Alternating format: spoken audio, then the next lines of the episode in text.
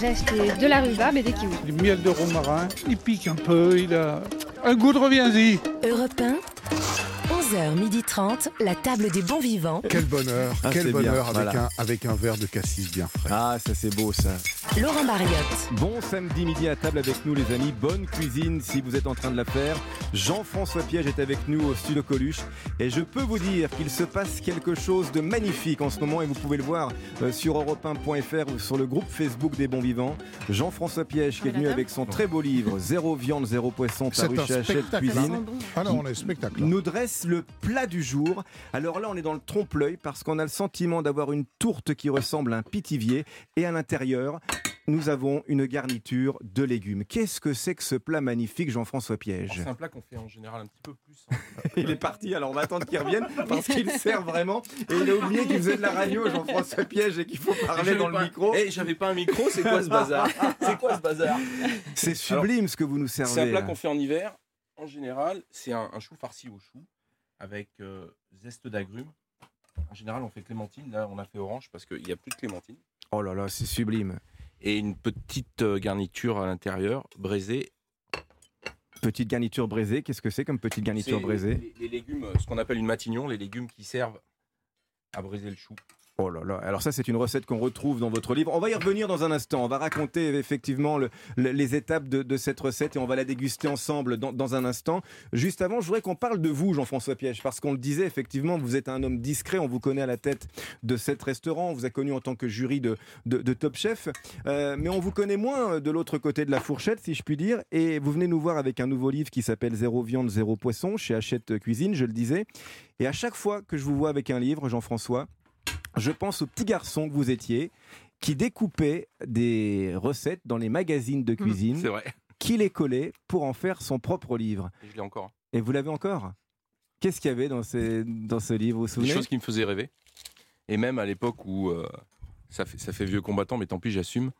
Je prenais des feuilles blanches et je redessinais euh, le millefeuille de saumon au cerfeuil de Louis Houtier euh, sur une assiette. Je, je refaisais ça et je me mettais dans des cahiers. Je faisais, je faisais des cartes imaginaires. Je dis tiens, quand je serai grand, je ferai, je ferai ça.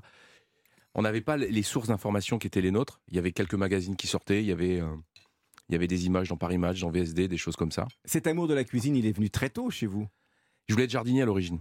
À l'origine, je voulais être jardinier. Et un jour, je suis arrivé, euh, je suis arrivé voir euh, ma maman et en lui disant euh, que ce que j'avais envie de faire, c'était pas jardinier, c'était, c'était de travailler ce que le jardin donnait. Et sa réponse a été Ben, si tu fais ça, tu vas travailler quand les autres vont s'amuser. Ça m'a pas découragé parce que je pense qu'en fait, faire plaisir aux autres, c'est un, un- un sentiment assez incroyable.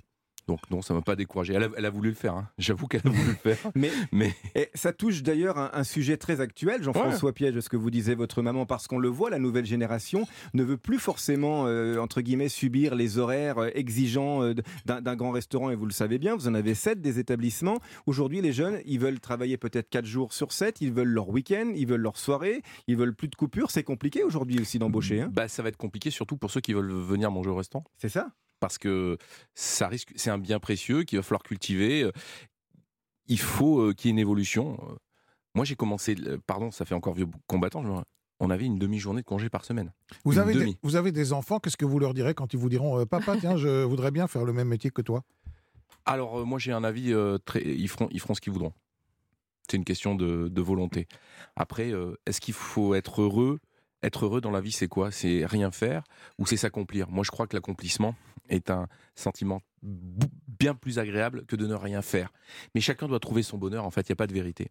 Alors, vous êtes un homme accompli, vous avez sept établissements, je le disais, vous sortez des livres qui sont des succès à chaque fois, parce que là, on parle de zéro viande, zéro poisson. C'est la suite, quelque part, de zéro gras, ce livre que vous aviez imaginé parce que vous aviez décidé de, de suivre un régime aussi et de faire une remette, cuisine. Bon, donc vous rigolez, vous êtes parfait là.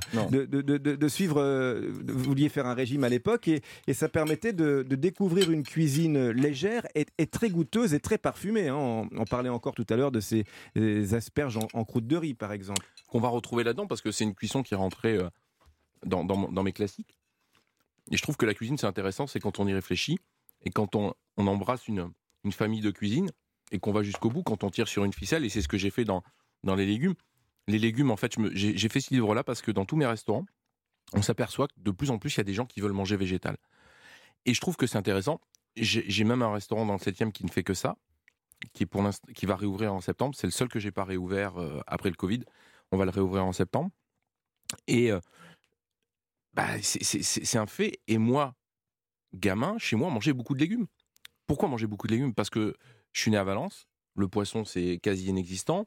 La viande, on en mangeait tous les jours, mais peut-être pas deux fois par jour. Vous aviez un potager? On a, mon grand-père avait un potager, et puis on allait au marché.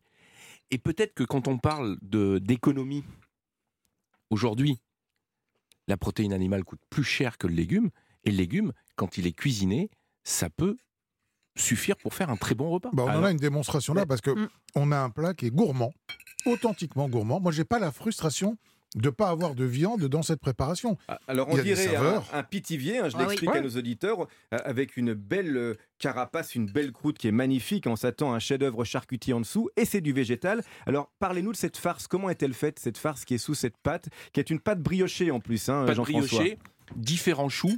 Alors on a fait des essais parce qu'au début on avait mis, on avait mis différentes pâtes, mais comme le légume contient plus d'humidité, Eh ça oui. avait tendance à, Ah, à remouiller. Donc pour que ce soit agréable, on est allé vers une pâte briochée, Mm. euh, un chou vert braisé, un chou rouge, euh, une garniture aromatique. Alors d'habitude on le fait un petit peu plus cuire, mais parce qu'on est en hiver, là comme on est dans une saison où il fait un, un peu plus chaud, voulu, on a voulu garder un peu plus de croquant. Al dente, oui. Voilà, et on a fait une sauce à base de vin jaune.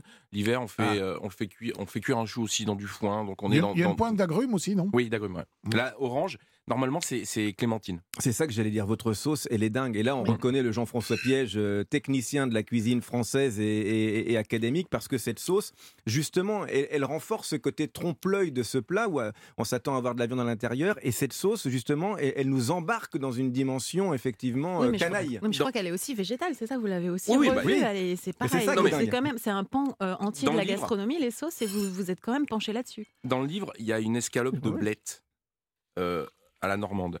J'ai pris une côte de blettes que j'ai cuit cocotte minute parce que ça va très vite. C'est un élément qu'on oublie la cocotte minute. Et je pense qu'il faut le remettre au goût du jour parce qu'on peut cuire des légumes. On peut faire une purée de pommes de terre en 7 minutes. Puisqu'une pomme de terre coupée en morceaux cuite à la cocotte minute, ça sera pas l'excellence de la pomme de terre, mais cuire une pomme de terre à la minute, l'écraser avec un peu de beurre, du lait, ça fait quelque chose d'exceptionnel. J'ai cuit donc mes blettes à la cocotte minute rapidement, je les ai panées, poêlées comme une escalope euh, de veau, et j'ai fait une sauce crème avec des champignons. C'est un, c'est un, c'est un truc de fou.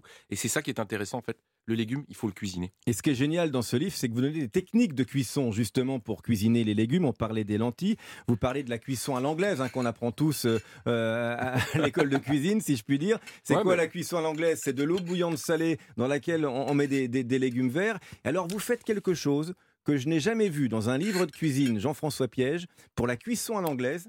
C'est simple, hein, la cuisson anglaise, c'est de l'eau bouillante salée. Et avant de mettre les légumes, et vous dites un truc que j'ai jamais vu dans un livre, vous dites goûter. Goûter l'eau. Goûtez l'eau. ouais. Goûter l'eau salée, vous dites avant, mais c'est tellement, tellement évident parce que c'est vrai que ça fait toute la différence. S'il n'y a pas assez de sel, le légume il va pas prendre le sel. Exactement. Alors, ça sert à rien de le ressaler après, il faut d'abord bien le saler au départ. Donc on goûte de l'eau bouillante. Je trouve ça génial. Parce qu'après, il prend plus le sel. Oui, il va rester dessus. Et puis le Ouais. sel, il aura pas le même. C'est Paul Bocuse qui disait une soupe, quand on la sale pas au début, elle a pas le même goût. Et, et on, on sale à combien de, de grammes par litre pour une euh, cuisson euh, nickel? Pour les pâtes, il y a un- 10 une règle. C'est 1 litre d'eau, 100 grammes de pâtes, 10 grammes de sel. Et les légumes? Bah, ça dépend de la cuisson. C'est-à-dire que si c'est un légume qui va cuire très longtemps, il va falloir faire attention de ne pas trop mettre de sel parce que l'eau va réduire. Si c'est des haricots verts, 10 grammes, c'est parfait.